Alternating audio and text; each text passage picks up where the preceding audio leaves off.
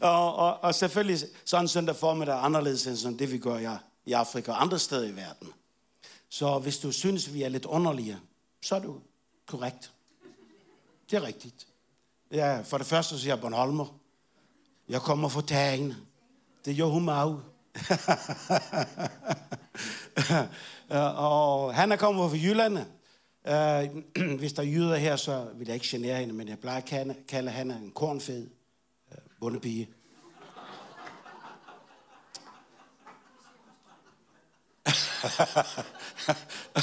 og, og det, det, jeg prøver på at sige, det er, at, at, at Gud, han er, Gud han er så fantastisk. Han, han sætter modsætningerne sammen. Og øh, øh, det er ikke altid, at livet er lige, lige let, heller ikke for os. For ingen af os. Sådan er livet, ikke sandt? Og, og, og når jeg kan være fristet til at give op og mentalt pakker min kuffert og siger, nu er det mere end nok, hvorfor skal vi give vort liv til afrikanerne? Og det har vi gjort lige siden, at uh, jeg givet var født derude. Uh, på et lille bitte, bitte, bitte sygehus ude i bush, bushen. Det, og det er derfor, vi kalder den for bush baby. Også fordi hun hyler som en bush baby.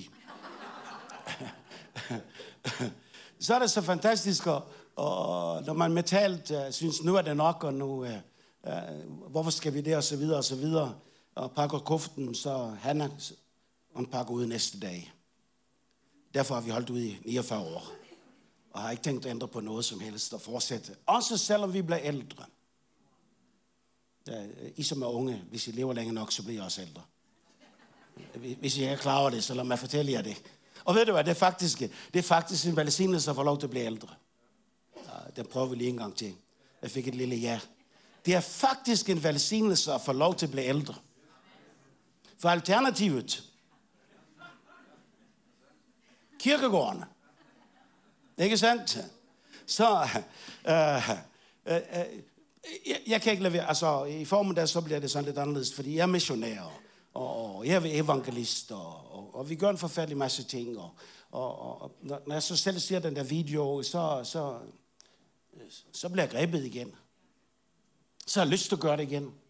Mere end 3.000 mennesker blev frelst for første gang på to aftener. I Pakistan får du normalt kun én aften, fordi det er så farligt. Så man overrasker dem, og så næste dag, så er der ikke noget. Jeg bad om tre aftener, og fik tre aftener. Men kort tid før jeg kom, så brændte de 40 kirker ned. Ikke i den by, men i en naboby. Og derfor uh, sagde myndighederne, at vi er nødt til at skære en aften væk. Så vi fik to aftener. Og vi fyldte stadion. Øh, jeg har blevet inviteret i overvis til Pakistan, og altid sagt nej. Og, nu er, og det skal ikke misforstås. Jeg, jeg er sådan skruet sammen. Jeg har ikke lyst til at gå der, hvor andre går.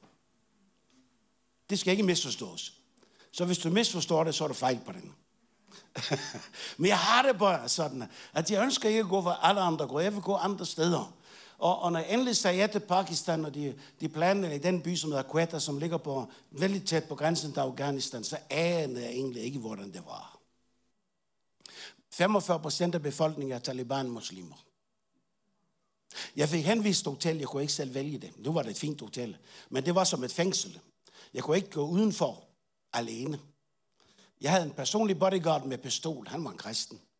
Og så havde jeg 10 soldater med, med AK-47. Og, og når jeg skulle hen i kirken, hvor vi havde seminar om formiddagen, eller hen på mødepladsen om aftenen på stadion, så var der en politibil foran med 6-7 øh, soldater med maskingevær, og det samme bagved, og, og så var det blå lys, og så var det sirene. Men det, som var så fantastisk, jeg havde lige tjekket ind på hotellet, så ringer telefonen og siger, ja, det er receptionen, vi er godt nok ked af det, man kan få lov at komme på det værelse, for vi vil gerne bedes for. Det har ikke sket i Danmark. Nogensinde for mig. Og det hentede flere gange. Og hver gang jeg kom ned i lobbyen, øh, øh, så var der noget. Det var ikke sådan på dansk vis. Så, kan vi gå hen i et hjørne og så bede stille bønne? Så ingen lægger mærke til det. Det var det ikke. Hver eneste gang de så mig, selvfølgelig så genkendte de mig, for jeg var den eneste hvide. Øh, så kom de hen og hævde mig i armen og sagde, vil du bede for mig også? Et muslimsk land.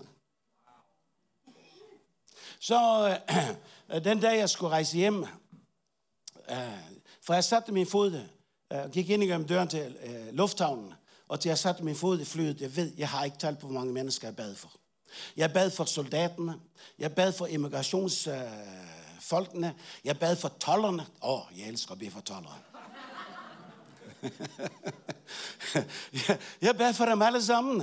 Jeg, altså, jeg blev bare ført igennem diskobæksfor, diskobæksfor, og så blev jeg ført ind i en lounge, der jeg skulle sidde. Og, og så kommer den øverste chef for, for, for politiet, som, som er ansvarsområde for lufthavnen, og sætter sig ned ved siden af mig og siger, kan du bede for mig også?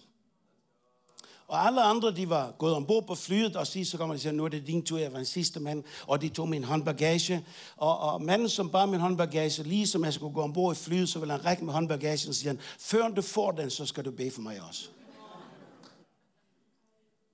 Man har lyst til at komme tilbage. Man har lyst til at komme tilbage. Altså, det er ikke det, at vi forlader Afrika. Det har vi ikke tænkt os at gøre. Men Gud, han åbner nye, nye områder for os. Øh, det er det sidste kapitel af vort liv, ikke sandt? Nu skal jeg ikke sige, hvor ung jeg er, men... Øh, uh, hvad? Gammel? Nej, nej, nej, nej, nej. Gud han bruger også gamle mennesker, det står der i Bibelen. Ikke sandt? Uh, så, så sætter man ned i sædet i, i flyet, og der sidder en mand ved siden af, så siger han, hvem er du? Jeg har lagt mærke til, at alle skal bede for. Så fortæller han, hvem, hvem jeg er, og, og hvad jeg har gjort. Og, og så siger han, og så vælger du den mest farlige by i hele vort land. Han var derfra. Det farligste sted som kristen. Der var flygtninge, kristne flygtninge fra Afghanistan, som jeg mødtes med. Det var meget specielt. Og dele Guds ord, og tilbe og bede sammen, og dele uh, sammen med dem. De har flygtet for deres liv, for at overleve. Dagen før om eftermiddagen, før jeg skulle rejse næste dag om morgenen, så, så, så er der en, der kommer og henter mig. Han, han, han er en kristen, han har børnehjem, han har 300 børn, men han, han arbejder også i ministeriet. Han er personlig sekretær for en af ministerne. Uh, øh, og så siger han, jeg har fået et barn ind. En lille babypige, uh, som blev smidt væk på grænsen mellem Afghanistan og, og Pakistan. Smidt væk. Vi kender ikke uh, årsagerne til, men smidt væk for at dø. Så du er nødt til at komme og bede for det her barn. Og jeg synes selv, at jeg, jeg er jo fra jeg er fiskersøn, og jeg er ret, jeg er ret streng. Sådan, øh, stærk, stærk, stærk. Men når man stod med det barn i mine hænder og skulle bede, så kunne jeg næsten ikke bede for det barn. Smidt væk for at dø. Heldigvis var der nogen, som fandt barnet, før barnet døde og vidste om den her person, som havde børn hjemme. Så Gud han har planer med os. Det står der i Jesus bog, kapitel 29. Gud han siger, jeg ved, hvilke planer jeg har for jer. Og jeg siger, nu er det mange år siden, at uh, Olsenbanden gik på fjernsyn i Danmark. Hver gang i den tid, periode, jeg kom til Danmark, så blev jeg drillet. Ikke har en plan. Jeg blev faktisk vældig begejstret for Egon Olsen. Jo, jo, det gik aldrig galt, da han kom i fængsel, men til og med i fængsel kan han ikke op. Han bryggede en ny plan i fængslet, og kammeraten stod udenfor og ventede på ham. Egon, har du en plan? Se, Gud han har en plan. Med hver eneste ene her. Gud har en plan. For hver enkelt af os. Hvorfor skulle jeg, hvorfor skulle jeg møde Hanna? Hvorfor skulle Hanna møde mig? Fordi Gud han har en plan. Og jeg undrer mig meget over, hvorfor skulle Hasse møde min datter Gitte. Det var Guds plan i alle fald. For det var ikke min plan. For han er for, Hassan han er for Rønne, og de er sådan lidt mere fine på de Rønne, sådan lidt, lidt mere dansk end vi andre Bornholmer. De taler Rønne fint. Så det var i hvert fald Guds plan. Ikke min plan. Og når jeg mødte ham første gang, så kiggede jeg rigtig på ham. Er han god nok? Og det er han. Gud han har en plan. Og så siger Paulus i, i, i 1. Korinther det 9. kapitel, han, han taler om løbebanen. Vi løber alle sammen på løbebanen. Altså livets løbebane. Der er nogen, som løber på, på stadion for, for at vinde en sejrspris. Vi, vinder, vi, vi løber ikke kun for at vinde, men vi løber også for at få en sejrspris. Hver enkelt af os. I det liv, som Gud han har givet os. Og i det, som Gud ønsker, at vi skal gøre. Hvorfor vælger han så os? Hvorfor lægger han så ned i vores hjerte, at vi får en lyst, at nogen stiller mig det spørgsmål, hvorfor blev missionær? Jeg kan ikke lade være. Jeg kan ikke lade være. Fordi Gud, han planter noget i vores hjerte. Jeg har ikke lyst til at lave mad.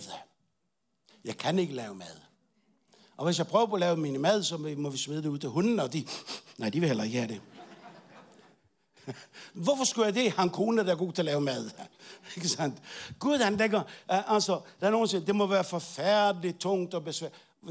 Ikke misforstå mig. Ikke misforstå mig. Danmark er dejligt. Men Afrika er bedre.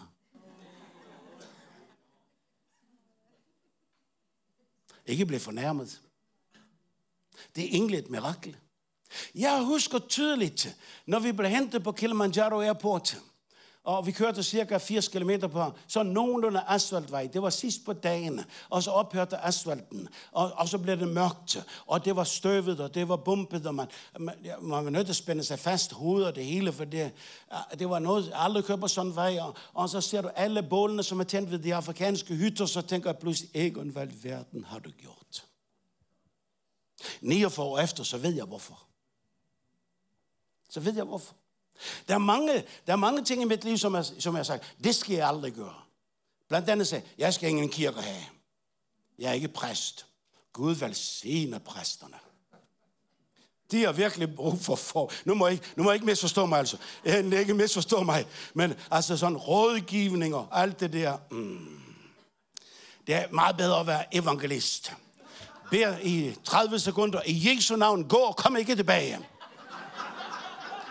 Selvfølgelig, selvfølgelig er det lidt overdrevet, ikke sandt?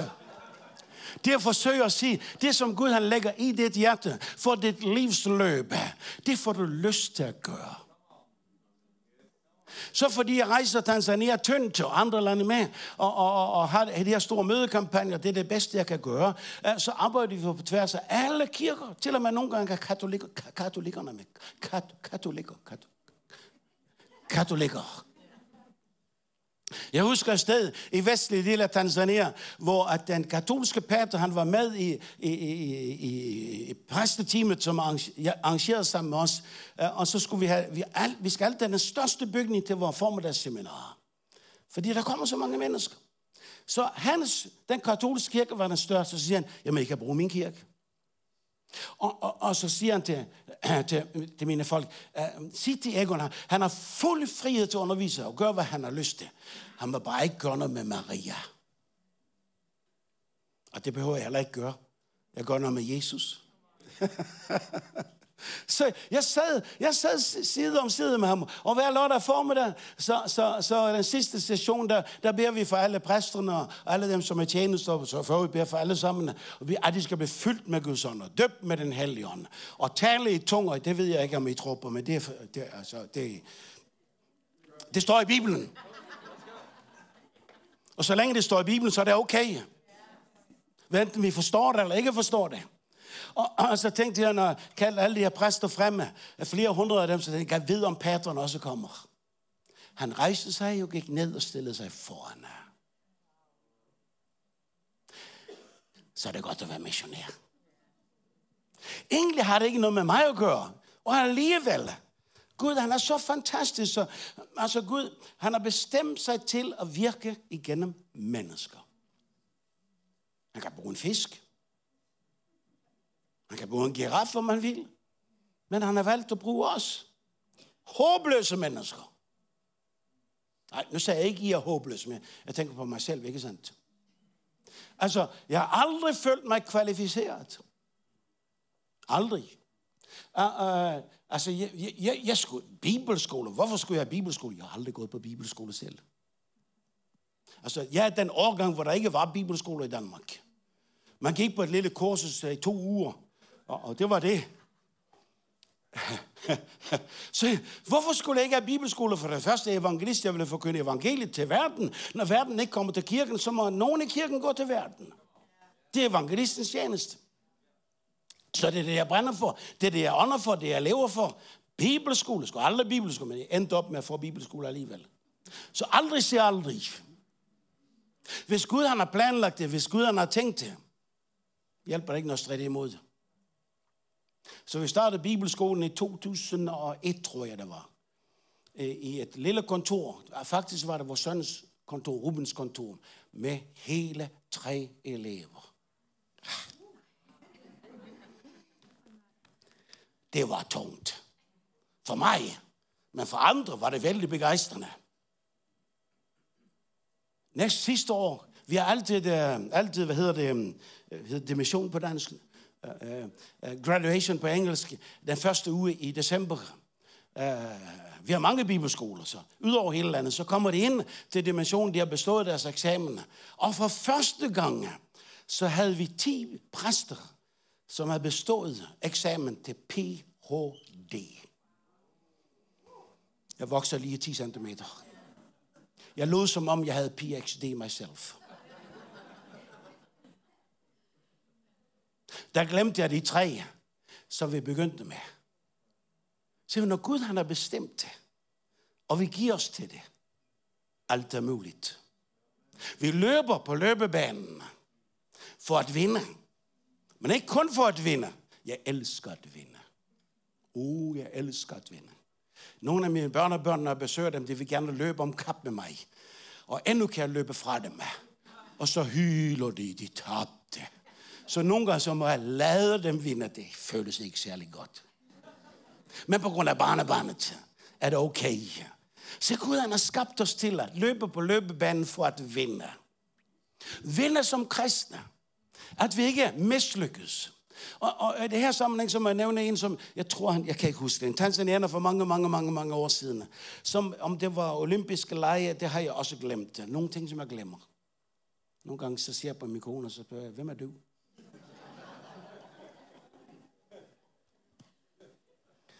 Jeg tror, han er John.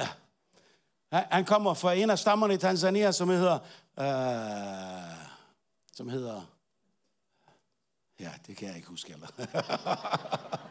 Vi har 130 stammer. så, ja, så han var god. Øh, det, det var, jeg tror, det var maratonløb. Det var et langt løb. Og, og, og han var ret så god, og tanzanianske myndigheder betalte hans øh, omkostninger, rejser det hele. Og så var han så uheldig, så han snublede, så han ødelagde sin fod.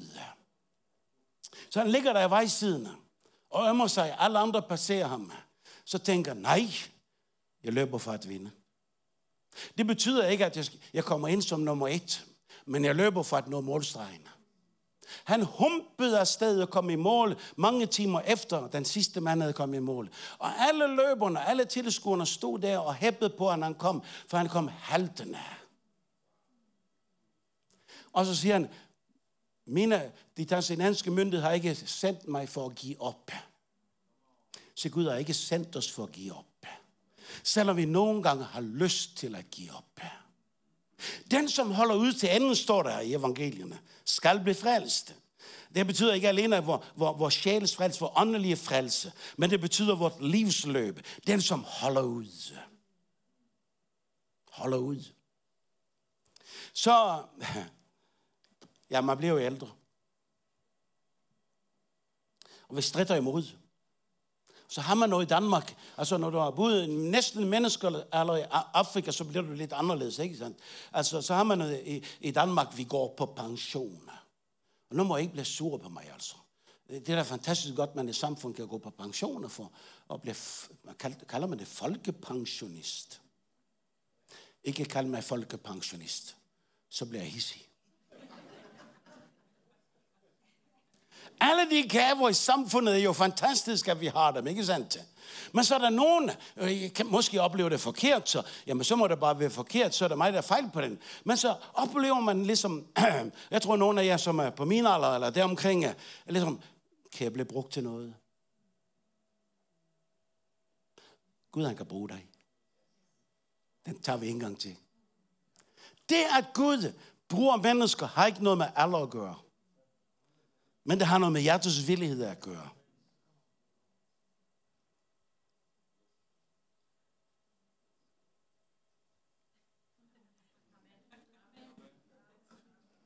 Og så, og så, så vil jeg gerne have skriftgrundlag for, at det er sandt. Og ved du hvad, jeg har fundet, fundet mange gamle mennesker i Bibelen, som Gud brugte. Det var ældre end mig også.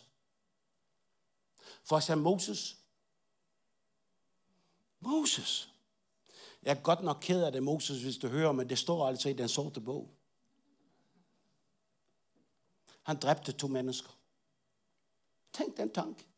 Moses dræbte to mennesker. Det kan du jo gå hjem og studere. Og finde, at Moses, han var en morder. Jeg har forsøgt en gang at slå hovedet af en høne. Gør det aldrig mere. Jeg er glad for, at andre kan gøre det. Altså, jeg mener, at, at, at, at slagte en fisk, det er ingen problem for mig. Det har, det har jeg slagtet mange af. Tusindvis. Men hovedet af en høne? Og så er man så forskrækket, du ved. Så man slipper den, og så løber den uden hoved. Aldrig mere. Aldrig mere. Altså, for mig at dræbe et menneske, det, det, det, det, Moses han gjorde det. Og jeg er helt sikker på nu, når Moses er ude i ørkenen og vogter, passer på forerne, ikke sandt? Så tror jeg, han følte sig mislykket. Mæh. Mæh. Moses, vi vil have noget grøn græs. Det findes ikke i ørkenen. Moses, vi er tørstige. Der er langt imellem vandet i ørkenen. Der gik han dag ud og dag ind og følte sig mislykket. Jeg har mislykket mange gange, men, men altså, så kun i ud, og så kommer man over det. Er det ikke altid, man gør det? Men man kan komme over det.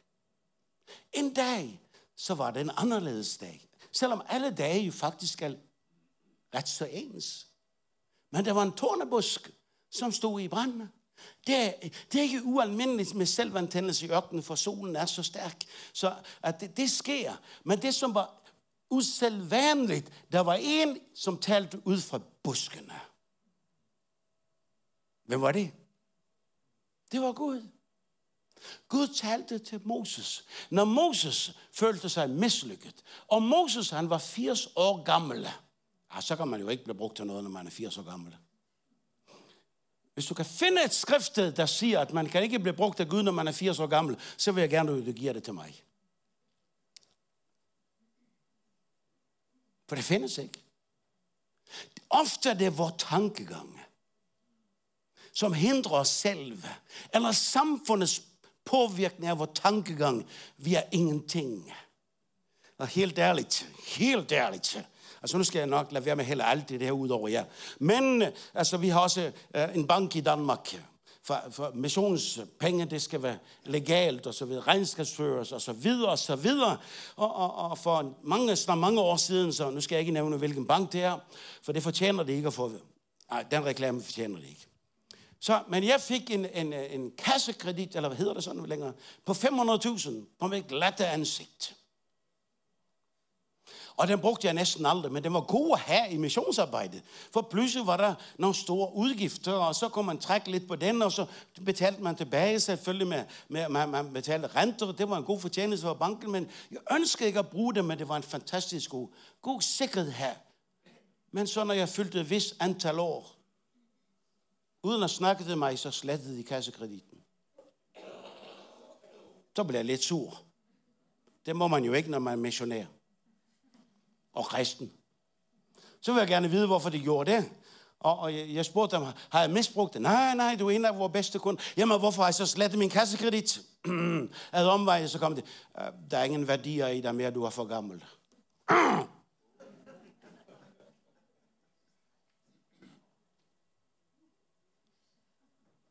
Men Gud, han ser værdierne.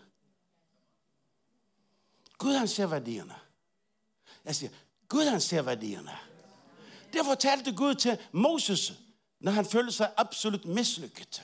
Og han sikkert tænkte, her skal jeg afslutte mit livs dag på løbebanen ude i ørkenen. Og så pludselig kommer Gud. Kunne det tænke sig, at Gud kommer i dag på Filippevej?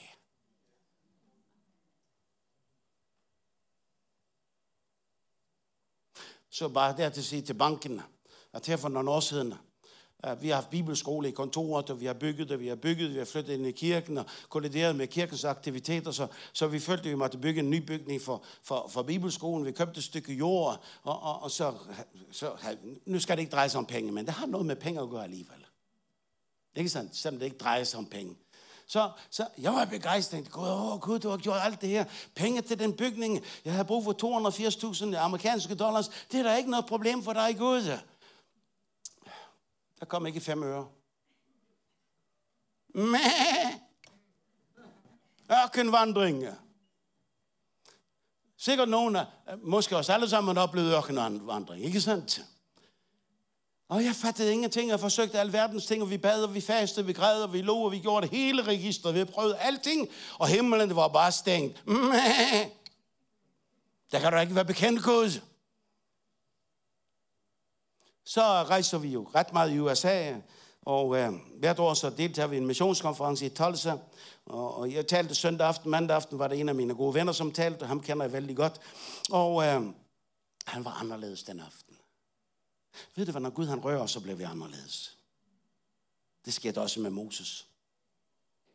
Pludselig så siger han, ved du hvad, det her, det, det, jeg kan slet ikke fortsætte sådan her. Der er et, et eller andet, som gør, at jeg kan ikke fortsætte sådan. Han lader sine notater til sider, og så fortalte han sit livs vidnesbyrde. Og det hører man sjældent fra sådan en pastor. Det var så interessant, det var så spændende. Og fordi at alle andre ser jo, at den mand er lykkes. Han er virkelig lykkes. Virkelig lykkes. Men hvilken baggrund? Håbløshedens baggrund. Fattigdommens baggrund. Alkohol. Og så videre, og så videre. Men når Gud kom ind i hans liv, så skete der noget. Og så siger han, indtil jeg mødte en tosset dansker. Der var kun to danskere til stede. Mig og Hanna. Så jeg kiggede på hende og tænkte, det må være hende. Jamen, jeg var ikke rigtig dansker, jeg er Bornholmer, ikke sandt?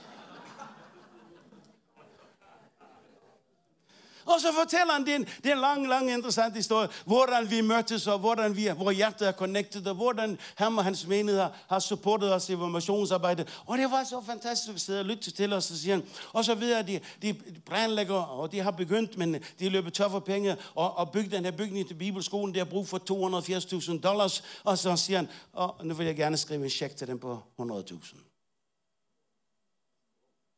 Busken talte. Så skrev han en check på 100.000 dollars. Og så siger han, og så tror jeg på resten af pengene, der findes i kirken her i aften. Og så sagde han ikke mere. Så blev han bare stående. Og det næste, det er uforklarligt. Det, jeg, jeg kan ikke sætte ord på at forklare det. Hvordan Guds nærvær kommer over hele forsamlingen. Nogen lå på deres knæ og råbte til Gud. Nogen lå på gulvet og græd. Nogen sprang omkring og jublede og pengene væltede ind over platformen. Hvor lang tid det tog, det har jeg slet ingen erindring om. Den aften, når vi endelig gik i seng, der svævede vi på den lysrøde sky. Vi anede ikke, hvor meget der var, men næste dag, så er det talt op, så var der 305.000 amerikanske dollars. Så jeg ved det. Når Gud taler fra busken, uanset hvor du er, om det er ørkenen i håbløshed og fortvivlelse og mislykkethed, når Gud han kommer. Guds planer er bedre end Egon Olsens planer. Der begyndte et nyt livskapitel på løbebanen for Moses. Tænk på alle de undre mirakler, som skete efter. Eller hvis du ikke er sådan helt overbevist som at Gud kan bruge sådan halvgamle folk. Hvad som er Abraham da? Troens far. Som løb på sin livs løbebane og giftede sig med sin dronning Sara. Men der var et kæmpe problem. Hun var ufrugtbar. Hun kunne ikke få børn. Og i datidens samfund, såvel som i Afrika i dag, hvis, hvis kvinden ikke kan få børn, så har manden ret til at og finde kone nummer to. Ikke fordi, at han ikke elsker hende, men jeg kan ikke få en arving. Derfor må jeg have en anden en, som kan give mig en arving. Kan du forestille dig de følelser? Selvom det kulturelt eh, er lovligt, eh, den kvinde føler sig sat ved siden af, kasseret. Jeg kan ikke give min mand en arving. Han elsker mig, jeg elsker ham, men jeg kan ikke. Sådan var det med Sara. Og i sin dybe fortvivlelse, så gør Sara noget, som jeg tror, hun har fortrudt. Hun siger til Abraham, øh, nu er det min fortolkning, ikke sandt? Gud, han har svigtet os. Gud, han er ikke på vores side. Gud, han svarer ikke vores bønder. Så nu må vi gøre noget selv. Hende hushjælpen, kan du ikke gå ind og have sex med hende? Hun kan give os et barn. Og det var det, som skete. Og det problem er højaktuelt i hele verden den dag i dag. Så dog, hvor dum kunne det være? men fortvivlelserne. Kun dem, som er ført ud i den yderste fortvivlelse, forstår, hvad, hvilke følelser og hvilke afgørelser man kan tage, som er så fejl, som man aldrig vil tage dem, hvis man ikke var der. Og så tænker man bare, okay, så Gud kan se dig. Virkelig. Og Abraham med. Fordi det var ikke kun Saras skyld, men Abraham tænkte, åh, halleluja. Nej, det skulle jeg ikke sige.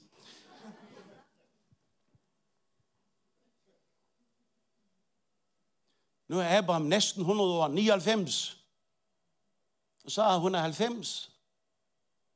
Der gik mange år. Så kommer Gud. Jeg vil gerne sige til dig her for mig, Gud han kommer, hvis du vil have ham. Derfor ikke give op. Løb på løbebanen. Tag en runde mere, selvom du føler dig træt. Selvom du føler dig mismodig. Se for dig målstregen. Gud kommer ofte i det sidste øjeblik. Men det sidste øjeblik kan blive det bedste øjeblik. Og når Gud endelig kommer til den gamle knark Abraham. Ja, hvis du ikke kan lide Abraham, så snakker vi ved himlen en dag. 100 år, så man er en gammel knark, ikke sandt? I hvert fald tæt på. Så kommer Gud pludselig.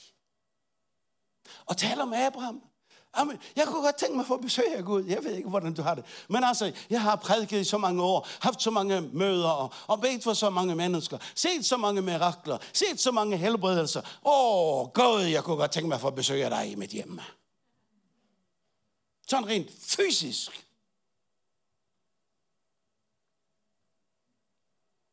Det ser jo næsten ud, som man skulle være en morder for at få opleve det. Det stemmer jo ikke. Så kommer Gud. Jeg har sådan en stærk overbevisning i min hjerte. Gud, han kommer for dig. Ikke for at fordømme dig, eller dømme dig. Et nyt kapitel. Selvom det er det sidste kapitel. Det sidste kapitel kan faktisk blive det bedste kapitel på løbebanen. Og når Gud han har besøgt Abraham, så siger Gud, jeg kommer igen om sådan cirka om et år, og ser til dig igen på gamlehjemmet. Plejehjemmet hedder det på dansk. Det er Norge, det hedder gamlehjemmet. og så siger han, når jeg kommer igen, så har din kone Sara født et barn. Hey, ved hvad Abraham gjorde? Han lå og min Kiswahili-bibel, vi taler Kiswahili i Tanzania, som er det nationale sprog. Om øh, ordet lo, der findes mange forskellige ord. Men ordet lo på Kiswahili, akkurat der, det er kifudi-fudi. Der kan du selv se, at det begynder, du begynder at le bare kifudi-fudi. og, og det, alle ord har jo en eller anden øh, dybere forklaring. Så jeg måtte slå op i bøgerne. Jeg vidste godt, det betyder betyder at le, men betyder det noget mere? Så jeg slog op i bøgerne for at finde ud af, hvad kifudi fudi egentlig betyder. Og ordet kifudi fudi, ikke bare man lærer, men man bliver overvældet af latter. Og man lærer så voldsomt, så hænderne de går i vejret, og de går op og ned. Og man slår ud med benene, og man slår sig på knæerne, og man slår sig på maven. Og det sidste, man lærer så meget, så fysisk, man får får ondt i maven, og til sidst så ender man på gulvet i fosterstilling og siger, nu er det nok! Så ser bare Abraham, troens far, på gulvet i teltet. Lær af Guds budskab. Hvis det var mig, der var Gud, så havde jeg slået døren igen og sagt, du kan have det, kan du. Men sådan er Gud ikke. For Gud havde planlagt det for længe siden. Ej, så hun hørte også i sit telt. Kan du, kan du forestille Undskyld, men jeg, jeg, jeg, jeg, jeg, jeg, jeg ser det for mig. Så 90 år gammel, hvordan lærer en 90 år gammel kvinde, ikke sådan? En tør lat.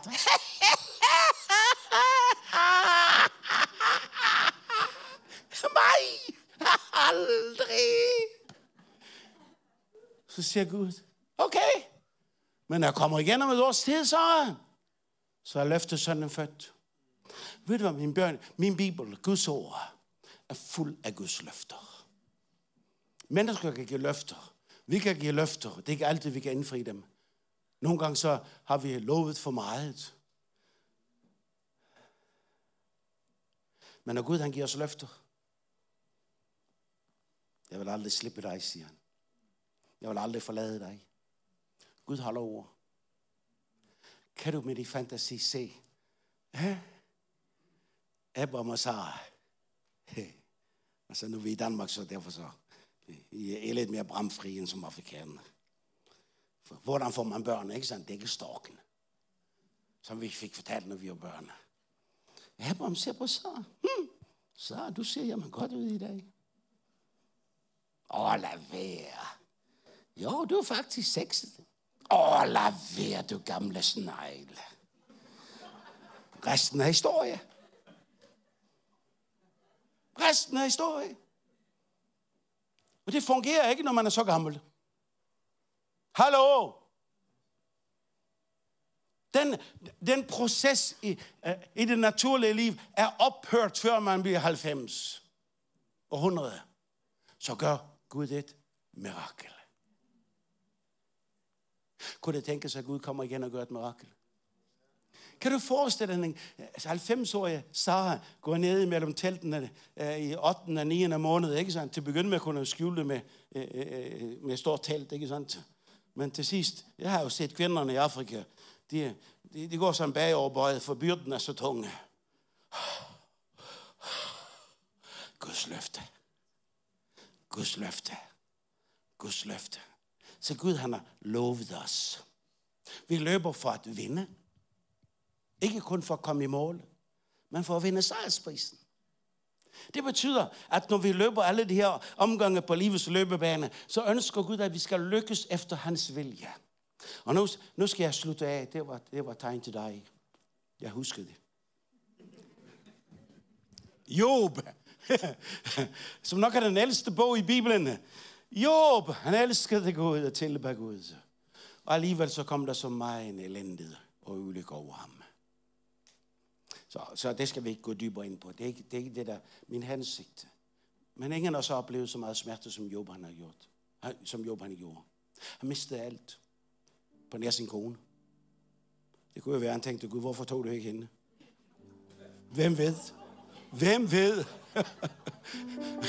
Men han mistede alt. Han mistede sine børn. Han mistede sit kvæg. Han mistede sin ejendom. Han mistede sin rigdom. Og så var han så dødssyg. Og kunne ikke dø. Jeg ved mennesker, som har været så dødssyge, så de ønsker sig døden. For at blive befriet fra smerten. Sådan havde Job det til sidst. Men Gud tillod ikke, at han skulle dø. For Gud havde en anden plan. Til og med hans kone, og mange har jeg hørt misfortolke aldeles, det tror jeg, de gør, og siger, hvilken forfærdelig kone han havde i Job. Ja, forband Gud, sagde hun til sin mand, så vil du dø. Det kunne hun ikke, fordi hun elskede ham. Men hun kunne se, at det var bedre for ham at dø, og blive fri for smerten. Men han kunne ikke dø, fordi Gud havde en anden plan. Det kunne jo være, at der var nogen her i dag, du kan ikke dø. Nu tænker jeg ikke rent fysisk, men åndeligt. For Gud har en anden plan med dit liv. Og når Job endelig begyndte at bede for dem, som havde i rette sat ham, det ene og det andet, i stedet for at være sur og gal på dem, så står der, fra dag vendte Job skæbne, og Gud gav ham dobbelt så meget, som han tidligere havde haft. Kunne det tænkes, der er nogen af os, som er inkluderet i at få dobbelt på den sidste runde af løbebanen? Kunne det tænkes? Jeg er absolut overbevist om, at det kunne tænkes. Og Job siger, han svarer til Herren, han siger, nu ved jeg, at du formår alt. Intet du har besluttet er umuligt for dig. Det stemmer også overens med det nye testament. Så hvad har Gud besluttet for dig? Han har i hvert fald besluttet, at du skal nå til himlen. Han har i hvert fald besluttet, at alle dine synder skal slettes ud. Ikke kun tilgives, men slettes ud. Jeg mener, slettes ud. Nogle af os kan sikkert huske nogle ting, som vi har gjort, som vi ikke skulle gøre, ikke sandt? Og så vi får tilgivet. Vi har tilgivet. Men så kan vi mindes det, for det er djævlen, der anklager os og husker. Men Gud husker det ikke, når det er slettet ud. Jeg elsker det ord. Slettet ud. Også de hemmelige synder, de hemmelige falde. Gud skal slette det ud. Tænk, Gud kan glemme det. Glemme det helt aldeles.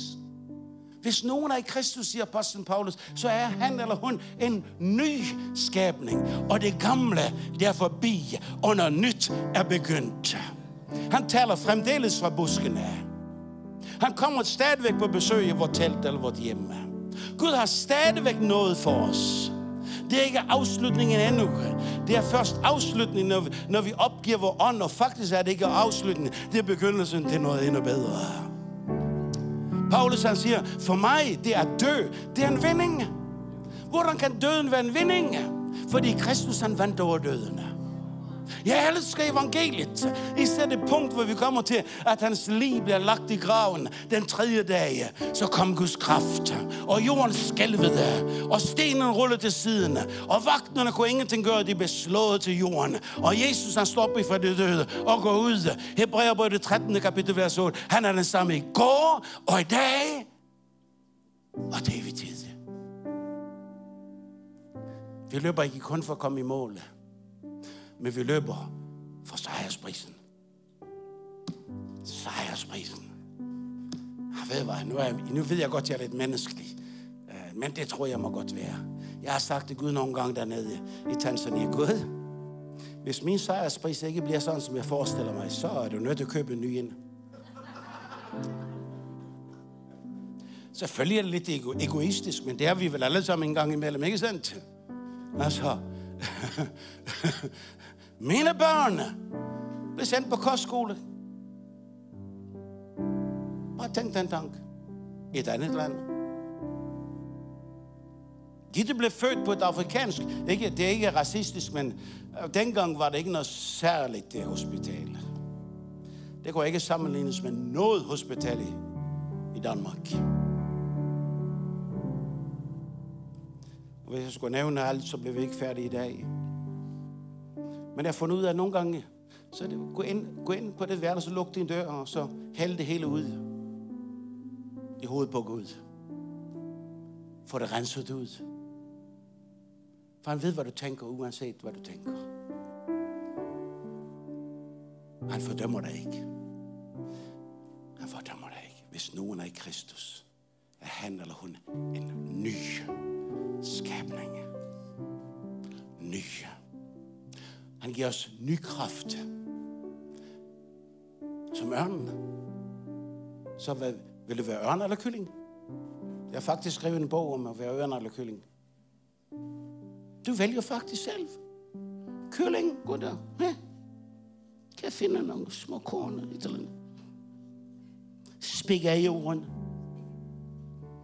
Eller vil det være en ørn? Eller åndens vind? Hæver dig højt over alt det jordiske, alt det menneskelige, og få et nyt udsyn. Vi løber alle sammen for at vinde. Dem, som løber på løbebanen, de får en sejrskrans, som visner. Men for os, den sejrskrans visner aldrig. Hvad er det et mål? Skal vi stå op? Hvad er det et mål med dit liv? Ja, men kan jeg bestemme det? Ja, hvis du ikke bestemmer noget, hvem skal ellers bestemme? Jeg har fundet ud af gennem mit liv, at når jeg bygger en platform i mit liv, så kommer Gud ned på den platform. Jeg har fundet ud af, at når jeg gør det, jeg kan gøre, så kommer Gud og gør resten. Men hvis jeg bare sidder med hænderne i skødet, så tager det temmelig lang tid, før en Gud han kommer. Så hvad vil du? Lyt til dit hjerte, lyt til Guds tale. Lyt til tårnebuskene. Lyt når Gud han kommer på besøg. For jeg tror, han kommer. Skal vi lukke vores øjne og bede sammen. Himmelske Far, med dyb taknemmelighed.